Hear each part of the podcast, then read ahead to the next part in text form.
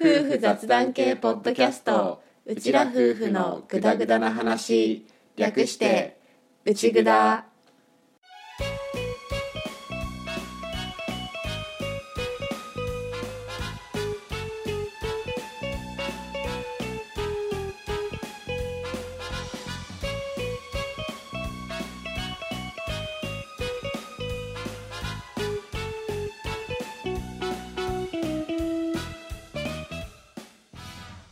内ぐだはリビングでの雑談を垂れ流すをコンセプトに家庭や仕事その他諸々について話しているネットラジオ番組です旦那担当のアッキーと嫁担当の歌の本物の夫婦が新潟のとあるリビングからぐだぐだとお送りしていますしょうもない雑談ばかり勘違いや言い間違いの宝庫なので適度に聞き流しながらグダグダ話をお楽しみくださいはい、152回オープニングです。です最近さ、はい抜け毛が激しえっと悪口ですかい。違います。違います、違います。まあ産後の、こう、ホルモンバランスの崩れによって、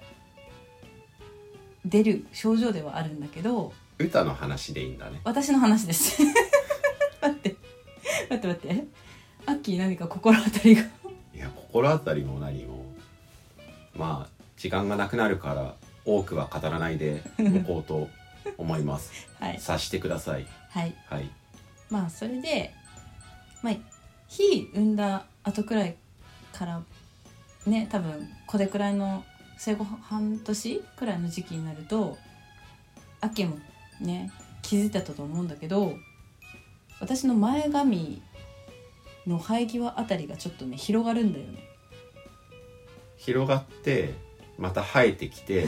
前髪のところに短い髪の毛たちがいるっていうあのいつものやつの話だよねそういつものあの話でまだねこう最近は前髪を上げるってことも少なくなったからまだ自分の中ではそこまであれだったんだけどやっぱりお風呂入って頭洗って流すじゃない流した後のその毛の量がねやっぱ増えてきたなってここ最近目に見えてこう実感してきているのよだからきっとねそのうちまたね生え際あたりがねちょっとね来るなって思っているこの前お風呂排水口詰 まってたただこれに関してはもううんどんなことを話したとしても、 うんブーメランでしかないか ら何も発言することができない なるほどねそうそうなんかさっきちらっと一瞬調べたんだけどやっぱ大体産後3ヶ月から1年くらいの間でやっぱそういう症状があるらしい、まあ、対策としてはまあ栄養のあるものを食べてよく寝て規則正しく過ごして体を整えようねしかないんだけどそれつまりできることはないってことだよそねうなのできることがない時のやつだよねそれねまさしくそう多分それやったところで多分期間が短縮されるくらいなんだろうなって必ずまあ抜け落ちるものではあるんだろうなってちょっと思うんだけどさでもその産後の脱毛っうんてうん誰でも起こるのそれともやっぱり体質とかによるのみんなママさんたちは産後それが起きてるのどうなんだろう美容師さんにお話聞いた時は結構な頻度でママさんたちはやっぱりちょっとなるとは言っていたうんうんまあ、もしかしたらならない人っていうかまああんまり気づかないくらいの量しか抜けないっていう人はいるのかもしれないんだけどまあ言っても普通の状態でも1日に100本くらいは抜けてるらしいからね美容師さん曰く、まあそれは聞くようね、ん、だから多分今じゃ私1日何本抜けてるんだろう ね数字にしたらすごいことになりそうそんなにでも感じないけどねまあ私の場合はね毛の量も結構多めだし太いから太くて黒々しいからパッと見変化はないんだろうけどまあリビングとかでも髪の毛いっぱい落ちてるなってやっぱ最近思うでもだってそれは誰の髪の毛かって話でしょ 色で色で識別できないじゃんできない長さだったらね今識別できるけどそういいとこ、うんあでも歌は主に前髪抜けてるのかそうそうそうだとしたらまあまあまあそうね、そうだけどうんそうだけどどうあとまあ別に別にいいじゃんいいじゃん、うん、よくはないでしょ って思われるかもしれない同じ状態のそのママさんたちにうんうんはうん別によくはねえよって思われてしまうかもしれないんだけどただ、うん一言言わせてもらえば、うん一時的なものなんでしょ基本的に 基本的にはねじゃあいいじゃまあ分かってるんだけどねやっぱりこうごそっとこうね髪の毛お風呂頭洗ってる時にスッとこう通すじゃん通した時にごそっと抜けてるの見ると一瞬ね恐怖を覚えるんでもだって帰ってこれるんでしょ帰って帰ってきそってちは帰ってこれるんでしょ帰ってこれると信じている片道切符じゃないんでしょだってそっちは多分往復だと信じてるよ行って帰ってこれるんでしょうんうん多分ねそっかうんそっかまあとりあえず恒例のそういう時期に入ったなっていう実感をしているっていう話そっかうんなんかごめんねそっかなんかごめんね。はい。あうん。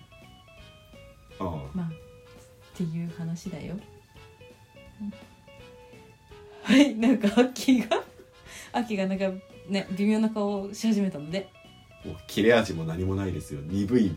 鈍い鈍器のようなブーメランを投げ続けることしか今の俺にはできませんがはい。はい、じゃあ本編に入っていきたいと思います。はい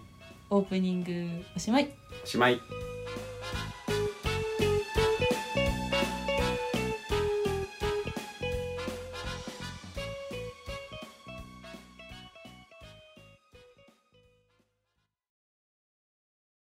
うちらとお便り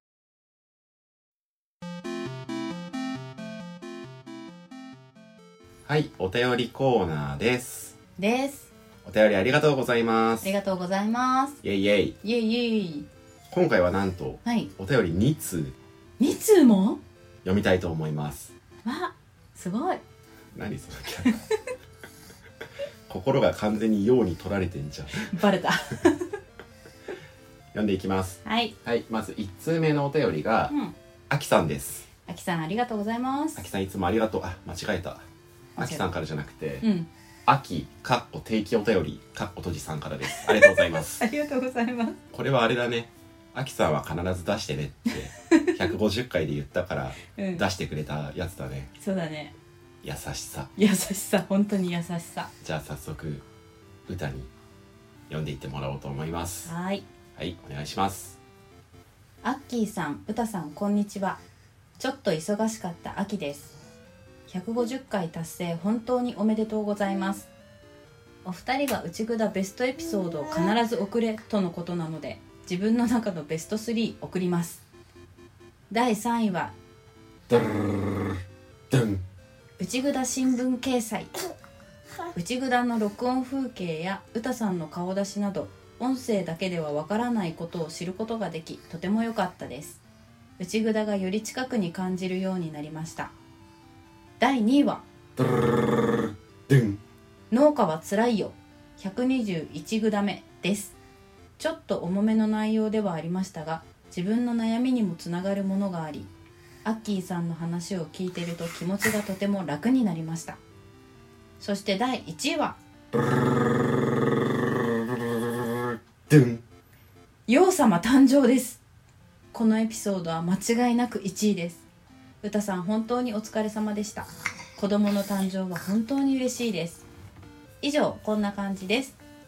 最近どんな夫婦喧嘩をしましたか笑いはいこんにちはこんにちはお便りありがとうございましありがたとうございますえっ、とうん途中で入れたドラムロールは、うんお便りの中に「かっこドラムロール」ってあったからうん入れましたねあの特に打ち合わせしてなかったんだけどもアッキーはちゃんと入れてくれました1のドラムロールを長くしたらうんうまくうまく震えなかったちょねちょっとかすれてたっとかすれてた、うん、でベストエピソードをランキング形式でうんトップ3で送ってくれましたねねさすが内ぐだ子さんリスナーさすが本さす当がのにところを見せつけてきましたねねいやでもありがてえんだわかるすげえ嬉しいんだ嬉しいありがとうございまあすりがとうございま秋さん忙しかったんだねすそうだよねまあそうだよねっていうか、うん農業に携わってる人はね忙しい時期だよね、うん4月の柿農家がちょっとおかしい ねねっていうのもだけどうちの地区の4月の柿農家がちょっとおかしい、まあおかしくはないけどうん基本的には、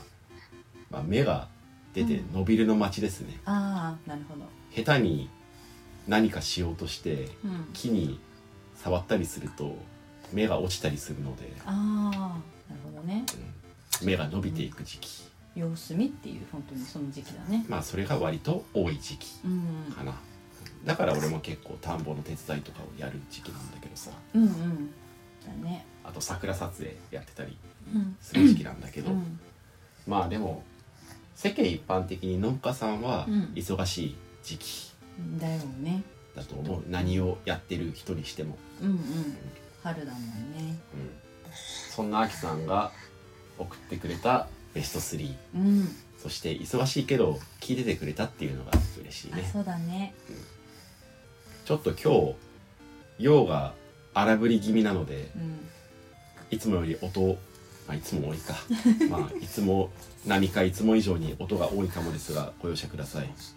荒ぶってます自分が登場して興奮しているのかもしれないねでアキさんが選んだ第3位がうん内蔵新聞掲載、ねうん、これはねこれは我々の中でもまあ上位だよねっていうそうだうね、んこの録音風景とかまあ歌の顔出しとかうんいろいろとリスナーさんからしてもこう知れる機会っていうか、うんうん新鮮っていうかそういうのにもなったかなとは思うので、うん確かにあきさんはちなみにいろいろと収録風景のあの新聞記事の写真を見て、うん内蔵がこれまで収録の中で言ってきたいろんなところに気づいてくれていて、スマホを歌よりに置いてることとか、その辺のことを教えてくれたっ ねていうあたりがなんていうの内蔵を聞いてくれてる人っていう感じがして、うんすごい嬉しいね。ねもう2っていう感じだよねそうそう内蔵2 そうすごい、普通にあれパッと見てうんスマホが歌よりに置いてあるっていうのに気づく人は、うん、内札をよく聞いてる人そうだね でもそれが教えてもらえて、ううんちらとしてもすげえテンション上がったっていうか、んおお気づいてくれてるねっていうね感じがしたねうんそして第2位がうん「まあ、農家はつらいよ」の回、うんそんなにしっかり深掘りしたことはないけど、うんうん多分俺のこう状況とか感じていることとかとアキさんの状況とか感じていることは通じる部分があるのかなっていうのはうん個人的には思っていて、うんその部分との関連もあるのかなって思った「農家はつらいよ」の回そうだね再生数も結構多かった回なんだよね、あそうなんだうんうんちょうど内蔵がさ「伸びた」ってうんいう話を150回でしたじゃんうん農系ポッドキャスト絡みのところからのオルネポさんとかで、うん内蔵の再生数が一番伸びたタイミングだったなっていう話をしたでしょ、うんあの頃に配信された回なんだよね「うんうん農家はつらいようん」で聞いてっていうことをそのお便りじゃないんだけど回聞きましたっていうのを教えてもらえた方とかもいたりして、うんだからいろいろとその時に話したことについて思うところがある人もいるのかもしれないないないなっていうのとへえうんうんごめんあのね舌が動かなかっそういう部分が気になった方もいるのかもしれないなっていう部分と、うんあとは、まあ、そういった方にとって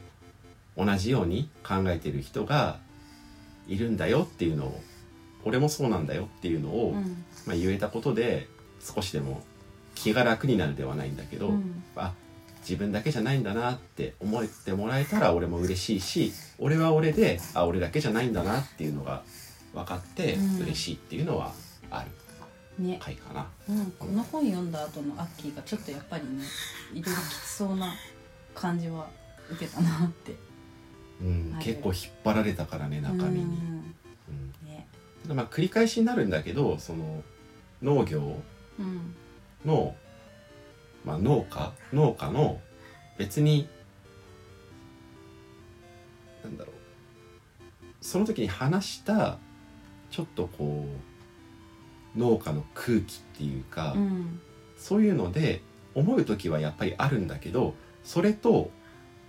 俺が農家が嫌いかっていう話とは全然別問題なのでそこはちゃんと切り離して、そうだねこれは別に、その昔ながらの農家のやり方とかを否定したくてした話では決してないのでその部分では誤解がないと嬉しいかなと配信した側としては思ってますだから何回話しても難しい話題ではあるんだけど、うんうん、これまでのやり方とかそういう部分でずっと伝統を作ってきてくれたっていうかここまで農業を支えてきてくれてうんいる、まあ、風土うんとかやり方うんとかを尊敬している気持ちはもちろんある一方でうんそれと少し違うことをしているっていう自覚はある人間としてはうん難しさとかたまに感じることとかはあってうんうんいろいろうまくいくといいんだけどちょっといろいろ試行錯誤もしたりしながらやってるかなっていう、まあ、そういうニュアンスうんだね、ねうん、難しい話かなとも思ううし、ん同じ多分農家さんでもその人の立場によってうんこの話題の捉え方とか考え方目線っていうのは全然違うと思うからなかなかこううまくうん分かりやすく全体に共通するような感じで伝えるのが難しい部分もあるのかなって思っているんだけどまあそういう意味で俺とアキさんはもしかしたらまあ近い感覚を持っているのかもしれないうんっていう感じかな、うんねうん、難しいなやっぱり何回話しても、うんでもねだからこそだからこそこうアキさんに届いたりとかしたのかなっていう部分もあるのかもしれないうんまあ俺の拙い話が何らかのプラスになったなら、まあ、うちらとしては嬉しいそうだねですですはいうんそしてさっきから荒ぶっているようがうん第一位ということでありがとうございまあすりがとうございますよう誕生あきさん「ようさま」って言うんだよね 神格化してるなんかうん、これをコーナーとしてまだしっかり取り上げて話したことは多分ない、ないね、うんうんないけどこの101回から150回にかけて折につけうん出てきている話そうだねとして、まあ、選んでくれて、うんまあ嬉しいよね普うん通に、嬉しいチャットモさんからこうして言ってもらえて、うんうちらの、まあ、プライベートなことっちゃプライベートなことなんだけど、うんうんそれをこういうふうに言ってもらえるのはありがたいですね。ね本当にお疲れ様でしたってねぎらってくださってねねありがとうございます同じ子育てうん世代子育て家庭と家庭としてうん頑張っていきたいですね。そうですおね互い頑張りましょ頑張りましょう。うん、綺麗に終われたはずなのになぜ最後にあれをぶっ込んできたのかうで最近どんな夫婦喧嘩をしましたか最近した夫婦喧嘩うん喧嘩に入るかちょっと微妙なところだけど私がちょっとやらかして怒らせたよねあっきーをあの俺が余裕がなかった時ねそう一応ね私も様子見ながらやってたんだけどちょっと間違えてしまってタイミング間違えたっていうのがあってねそれでちょっとあでもあれは喧嘩まではいかない割と割と普通っていうか平和な方俺がちょっとまあうんパンク仕掛けだけど、でも俺もこうこうこうだから今はちょっと俺も不安定だし、うっんていうのを分かってほしいっていう話うんうんをしてこうなんだろう普通に話せたうんうん感じはあるよね。そうだね喧嘩かって言われると微妙うんその前の喧嘩というとうんその前の方が喧嘩っぽかった、まあ、そもそも言ったけど、うん夫婦喧嘩の回でも言ったけどうちらは喧嘩にならないんだよねそうなんだよね結局俺が我慢して我慢してのキャパを超えた時にボーンってなっちゃってそれで爆発して爆発してるのを見るともう歌がビビって何も言えなくなるみたいなやつだよねそうなんです、ね、だから喧嘩にならないんだよねうん俺がこうちょっと不満とかを言ううん言ったとして歌はそれで怒って終わるかへこんで終わるかの2択、うんまあ、多いのは怒ってからへこんで終わるっていううんでも怒っても別に言い返してくるとかではなくて一人で怒り散らすじゃないけど怒っててうんうんみたいなパターンだよねそうだね私の怒るって口で言うっていうよりはだんまりするっていう感じだったあそうそうそう、うん怒ると黙る人だからそうだね子供に対してもふし間仕切りした時は黙ってるそういうとこもちょっとダメなんだろうなとは思うんだけどまあでも俺は俺でこまめに今のこれ嫌だったとかこうしてもらえたら嬉しいとかちゃんと言えばいいっていう話ではあるんだけどうね、ん言ってもらえた方が私も確かにいいのかなって気は私のみたいなタイプだったら言ってもらえた方がいいのかなって気はするけどただまあ十何年も言ってきたのにっていう気もするけど、そうだね毎回毎回同じことしか言ってないからね俺はそうなんですそこなんですよ、でも、うんまあそれはまあ一旦置いとくけど、うん、だからその前のやつの方が喧嘩っぽかったかもしれない、そうだねただ前のやつ私どういういきさつでなったか正直 もうなんかまあそこをあまりに言っていくと、うんちょっとなんだろうそうだねうんまたそれがきっかけで新たな左になりかねないから、さらっと言っておくとうーんでもさらっと言うの難しいな結局誤解を生みそうだからなうーんうーん俺が歌の言い方に心ないと感じてしまいっそうだねそうだったていう感じかなそうだだし結その言い方ひどくないっていうのでもともともともと俺がちょっと嫌なことがあって心にダメージを負ったところにその話をしたら返ってきた答えがその言い方ひどくないみたいな感じで俺がパンクしたみたいな感じかな。そうだね私的にはこういろいろ間違った対応をしてしまってそれでなおかつ間違った言い方をしてしまってまあ要は私がちょっと間違えてしまったっていうところだよねきっとまあどうなんだろうね結局喧嘩なんてどっちも悪いみたいな話だからじゃあ歌が間違いなのかって言われるとうん、うん難しい部分もあるんだけどまあ、ねうん、うまく言うのが難しいねこれもうんねそうだねあのでもまあそういう感じのうん小競り合いはしました、しましたうん、全般的に全般的にちょっと前まで俺が余裕がなかったかなってっていう感じはありますね、そうだねはい、はい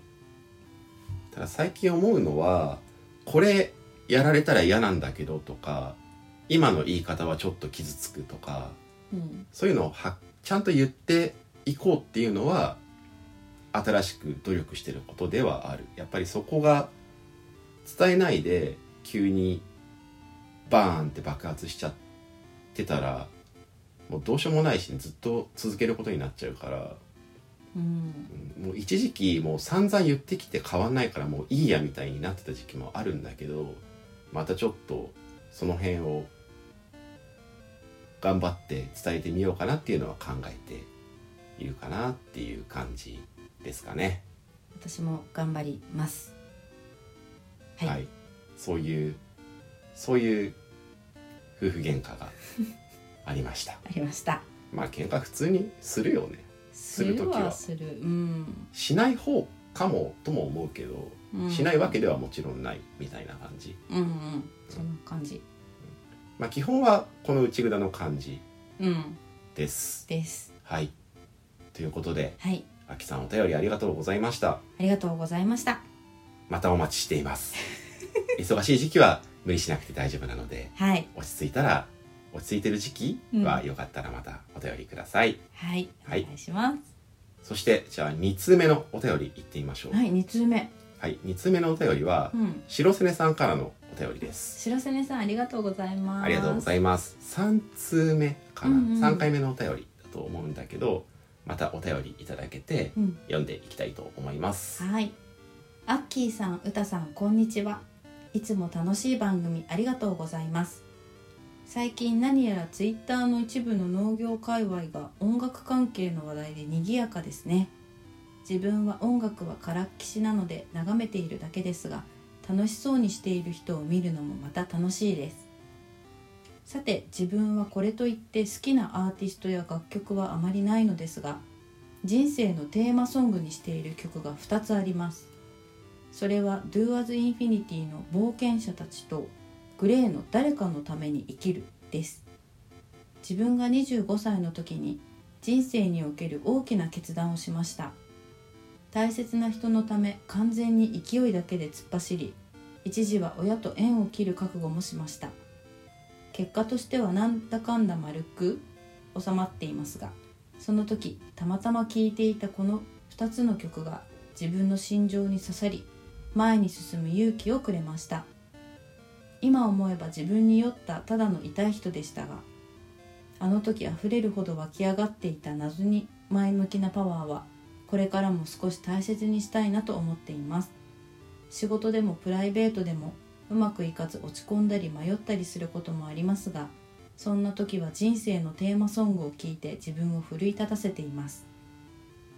お二人は人生のテーマソングはありますかあるいは人生の岐路に立った時に聴いていた思い出の曲はありますか遅霜の被害が多発した4月から打って変わり夏のように暑い5月ですがお体に気をつけつつ配信頑張ってくださいそれでははい、お便りありがとうございましたあ。りがとうございました楽しい番組と言っていただけて嬉しいです。嬉しいですありがてえ。ね最近ツイッター界隈、うんうんツイッター農業界隈か、うんうん音楽関係の話題で賑やか、賑やかだね賑やかだねう。んやっぱり農業界でツイッターやってる人うんの耳には結構入ってるよね、この動きっていうか、うん盛り上がりっていうか、ねうんとは思楽しそうにしている人を見るのもまた楽しいですっていう、う本当うんそれだよね。うねん、だか楽らしそうな人をね見てると笑顔になるよねそうだね。だしうんやっぱり自分も楽しそうにしている人の方うんにも行きたいなって思うから、まあ、楽しいことをやっていきたいなっていうふうに思ったりもしてます。はいはい、でこれといって好きなアーティストや楽曲はあまりないのですが人生のテーマソングにしている曲が2つあるうんう「ん Do as Infinity」の「冒険者たち」と「グレイの「誰かのために生きるうん」冒険者たちってうん「トゥトゥトゥトゥトゥトゥトゥ」ですか多分ねんえっとえっとタタタンタラタタタンタンタタンですかねえ 同じでしたかえいや多分俺が歌ったのは「ウィーアーだったんだろうなっていうのは「ウィーアーだっけうん、多分ウィーアーですね。俺が歌ったのは。はい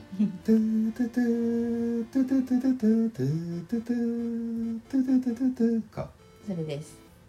うんうんううんん、ううん。ん冒険者たちねとうんグレーの誰かのために生きる。うん歌これ曲ピンときてないでしょ。来てないねいやでも聞けばわかるよ。あ本当うん俺が作ってた MD の中にはいたはず。なるほどってやつうんうんうんうんオッケーオッケー聞いたこと あるこれグレーが4曲入りの G4 っていうやつを出しているんだけど、うんその中の1曲へえもっと分かりやすく言うならテルさんが坊主だった時 これそれわかんないの私えグレーエグザイルやった後にテル坊主にしてるんだけど知らない、そうだったっけうん、グレーエグザイルは覚えてるんだけどあそうだったんだそれで坊主にして、うんエグザイルの影響を受けすぎじゃねっていう意見があったんだけどテルはもともと坊主やりたくって、うんたまたまやったっていうだけのみたいな話を聞いたことがあるけど、なるほどその時のうん1曲「うんロックンロール・スインドル」とかが入ってるやつだと思ううんさすがだねああ、うんまあこれらうんこの2つが白瀬根さんのテーマソングうんにしてる曲なんだね、ね25歳の時に人生における大きな決断大切な人のために完全に勢いだけで突っ走り親と縁を切る覚悟もしました、うんまあ、なんだかんだ丸く収まってる、うんでその時聴いた曲うん「前に進む勇気をくれましたいやかっこいい」かっこいいよねかっこいいなんかすごいこういうなんか生き方をできる人ってほんとすごいと思ううん、本人はさ、うん今思えば自分に酔ったただの痛い人っていう表現をしているんだけど、うんなんだかんだ人生でさ、うん楽しかったのとかさ後から思い出して充実感を感じるのって、うんまあ、そういう時っていうのもあるよねあると思ううんそのなんだろう黒歴史との境目はあるんだ けどこうなんだろうそうね思い出してこう声が出てしまううわーってなってしまううん思い出っていうのもあるけど、うんでもそういうのっていう感じもそこまでっていう感じもしないし、うん昔の若い時の自分をこれくらいのニュアンスで思い返せるっていう思い出はうんいい思い出なのかなって、まあ、詳細は分かんないけど、うん文面からね受けた印象としてはそういうのを受けたりもした、うんうん、そうなんだよね謎のエネルギー出る時あるじゃん人間あるあるすごいわかるその感じうんうん大切にしたいなって思ったりもする、ねだんだん出なくなってくるからねこういうパワーってあねそうだねうん突っ走っちゃって、うんちょっとこう失敗する可能性ももちろんあるんだけどそのエネルギーって狙って出せるもんでもないしいつでも出るもんでもないかなっていう気はするうんかなねうんでうまくいかない時とか落ち込んだり迷ったりすることもあるけど人生のテーマソングを聴いて自分を奮い立たせていますうんでお二人は人生のテーマソングはありますかあるいは人生の岐路に立った時に聴いていた思い出の曲はありますかありますかね私もあんまりこう音楽とかって詳しくもないしがっつり聴いてるってわけでもないじゃないだから実際にこう問いかけられた時にテーマソングかって思ったんだけどまあなんだろう特には決めていないけど思い返した時にこの時期にはこういうの聴いてたなってちょいちょいあって わかねるわか るうんなんかこれって気にはしてなかったけどそういえばこの時期にはよく聞いてたなとかは思い出したんだけど、まあ、直近で言ったら直近で言っていうか今家族の中の私の中の家族のテーマソングみたいなのは前も多分100回で一問一答でちょっと聞かれた時に話した気がするけど「バンプ・オブ・チキンのレイン」これはなんか私の中で家族のテーマみたいな感じになっているまあ全 員出産の時に聴いてたっていう感じだよね出産の時に聴いてたっていうか出産前に最後に行ったカラオケとかでは俺か歌かどっちかが必ずこの曲を歌っていたような記憶があるね、歌ってたうんうんあとはこの先こういう風に行きたいなっていうので最近は「スキマスイッチの全力少年」をテーマとして掲げてはいる、あー最近カラオケ行くとよく歌うね、うん、やっぱり去年くらい去年一昨年くらいからいろいろいろんなことをやってみようって感じで2人でだったりアッキー個人だったり私個人だったりでやってたりするじゃないなんかそういう時にいつまでも子供心を忘れたくないなっていうのがやっぱちょっとあってでちょいちょい要所要所で聞いて奮い立たせてはいるかなうんう、うんん、そんなところアッキーはと2曲りあえず2曲あちょっと話戻すけどさ、うんバンプのレイって多分そこまですごくポジティブで前向きな曲ではちょっとないんだよねうんうん歌詞的にそうだねただその大サビに最後行く前に「まあ、生きるのは最高だ」っていう歌詞があってその前の部分「丸×三角どれかなんて」の部分から含めて、うんあそこの一連の流れが「俺は好きでなんとなくこう子供たちにもメッセージみたいな感覚があって出産前全員この曲」っていうそういうのはあるね、うんうんさっき言えなかったからけどでかいとこだから言った。ありがとで俺の方なんだけど、う、うん、ごめんありすぎて無理そうきたかなんだろう音楽と記憶が結構リンクしてる人だから、うんうんまあ、人生の岐路っていうのをどれくらいの重い重いっていうかしっかりしたレベルで捉えるかっていう話もあるんだけど、うんもういろんな場面場面で曲がありすぎてうんすごく選ぶのが難しいんだけど、うんまあ、人生レベルで通してっていこうとするとうんまあ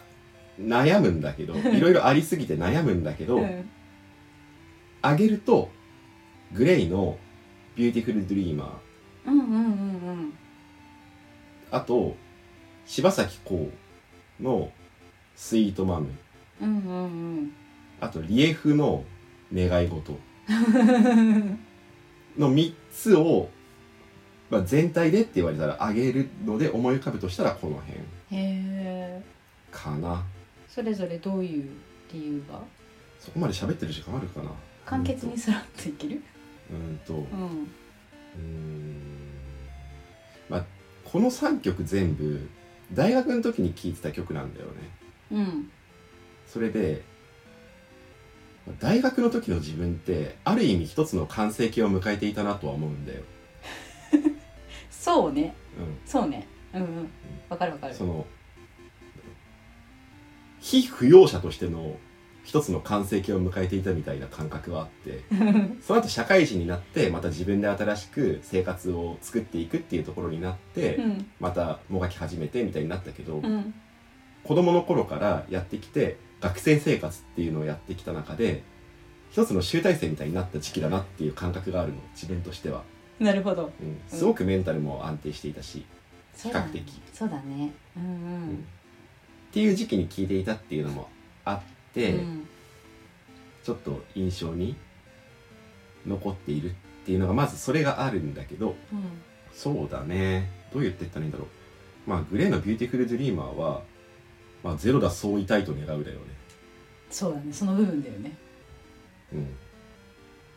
そう着慣れたシャツを脱ぎ捨ててっうん そうだねていう感じうんスイートマムは大学の時ででも多分一番メンタルが荒れた頃に聴いてた曲なんだけど、うんでもなんだかんだこれ歌詞の中に「あなたこの先うつむく時もみんながついてる」っていう歌詞があって、うん基本俺ずっと一人で自分で何でもしようとしてきた人だからうんあ周りにちゃんと人がいるんだなっていうのをすごく感じてこの感覚は忘れないでおきたいなって思ったうん願い事は割愛します割愛しますあの歌詞を興味ある人は歌詞を見てもらえば、うんなんとなく意味わかると思うのでなるほどはいはい、うんちょっと恥ずかしいです、じゃあその3曲なんだね3曲だね、うんまあでも人生のって言われるとそうなだけで、うんいろいろ印象に残ってる曲がいっぱいあって、うんグリグリの「愛の愛の星」とか、うんこれ中学ですわうんうんサムエルの「サムシングエルス」の「光の糸うんうん」矢井田瞳バズスタイルうんバンプ・オブ・チキン宇宙飛行士への手紙鬼塚千尋キャッスル・イミテーションあと「エメ」AIMER で「エメ」の「ワン」ONE の「ワン」うんうんこれフォトグラファーもう一回頑張ろうって思った時にすごい聴いた曲だから、うん今でもすごく印象に残ってる曲うーん最初の3曲に入れてもいいかなぐらいの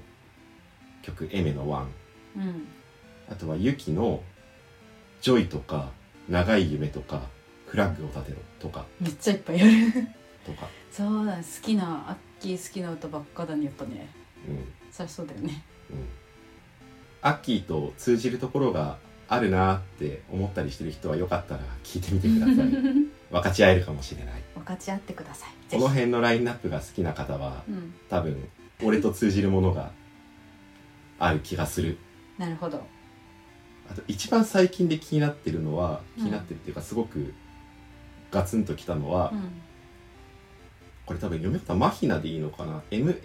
MAHINA のうんマヒナさんっていう人の「僕の SOS」っていう曲があって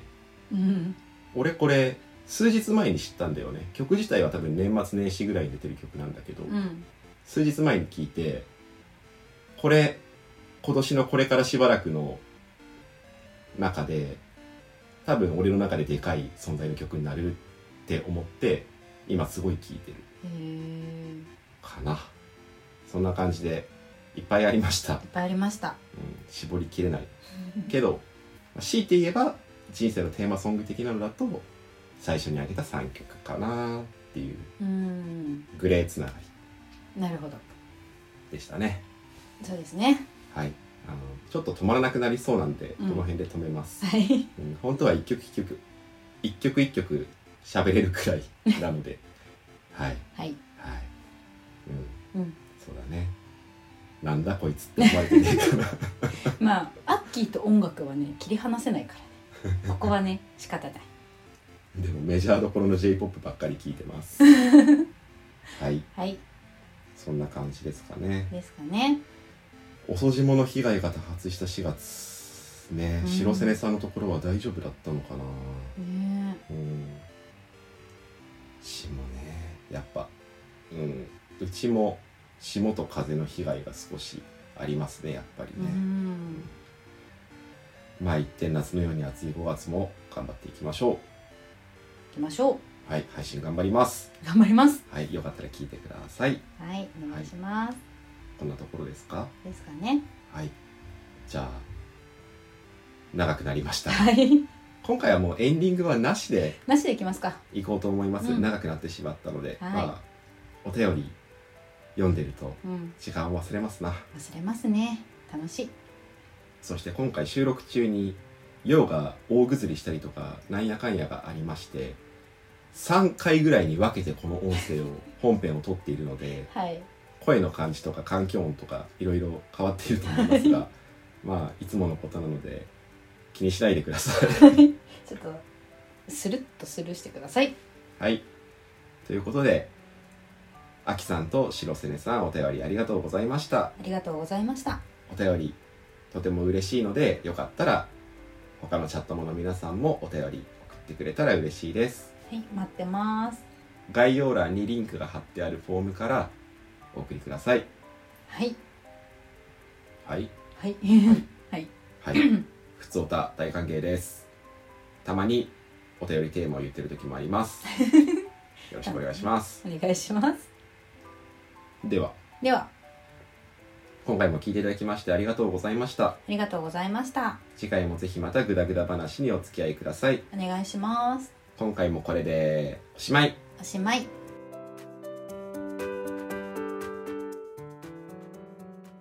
内ぐだではリスナーであるチャットもの皆さんからのご感想やご質問を募集しています番組紹介のページに受付フォームがありますのでぜひ気軽にお寄せくださいまたツイッターもやっていますフォローコメント大歓迎ですツイッターアカウントは、アットマーク UCHIGUDA アンダーバー RADIO アットマーク内ぐだアンダーバーレディオです。ハッシュタグ内ぐだでぜひつぶやいていただけたら嬉しいです。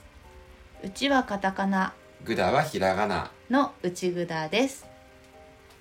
お便り待ってますではでは。また聞いてね